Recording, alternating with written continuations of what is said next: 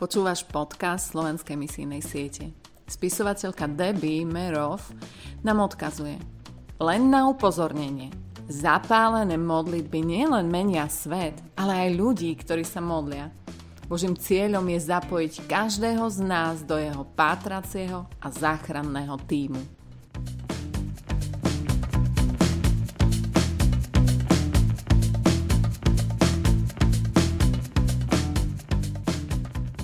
Príslovie 18.16 Dar kliesni človeku cestu.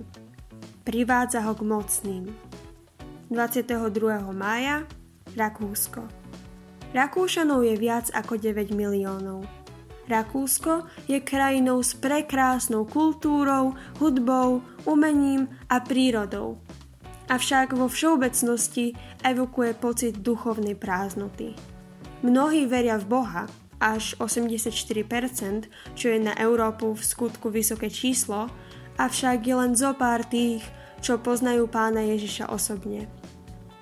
Zástupy členov opúšťajú každoročne rady katolíckej cirkvy, a to i navzdory katolíckému kultúrnemu dedičstvu. Hlavnými príčinami sú napríklad sexuálne škandály medzi kňazmi a povinnosť 1% dane z príjmu. Ľudia nehľadajú Boha mimo katolíckej cirkvi.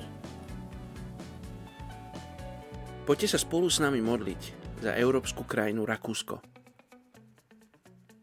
Oče, ja ti ďakujem za našich južných susedov, ja ti ďakujem za Rakúsko, za Rakúšanov, hospodine. Oče, ja sa modlím za rakúsku vládu, oče, ja sa modlím za zákonodarcov, ja sa modlím za tých, ktorí sú v moci postavení, oče. Žehname im v tvojom mene, Ježiš, nech oni teba osobne spoznajú Oče, modlíme sa za vodcov církví, denominácií. Oče, modlíme sa, aby oni vedeli priniesť autentický vzťah s Tebou do svojich zborov a církví.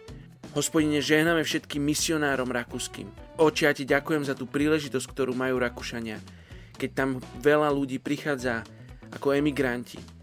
Oče, modlím sa, aby to vedeli využiť, aby vedeli využiť túto príležitosť Oče, žehname Rakúsku v mene Ježiš. Nech Tvoj Svetý Duch vanie v Rakúsku, v rakúskych zboroch a cirkvách. Nech tam príde taká nová vlna nadšenia k láske k Tebe. Tak sa modlím mene Ježiš. Amen.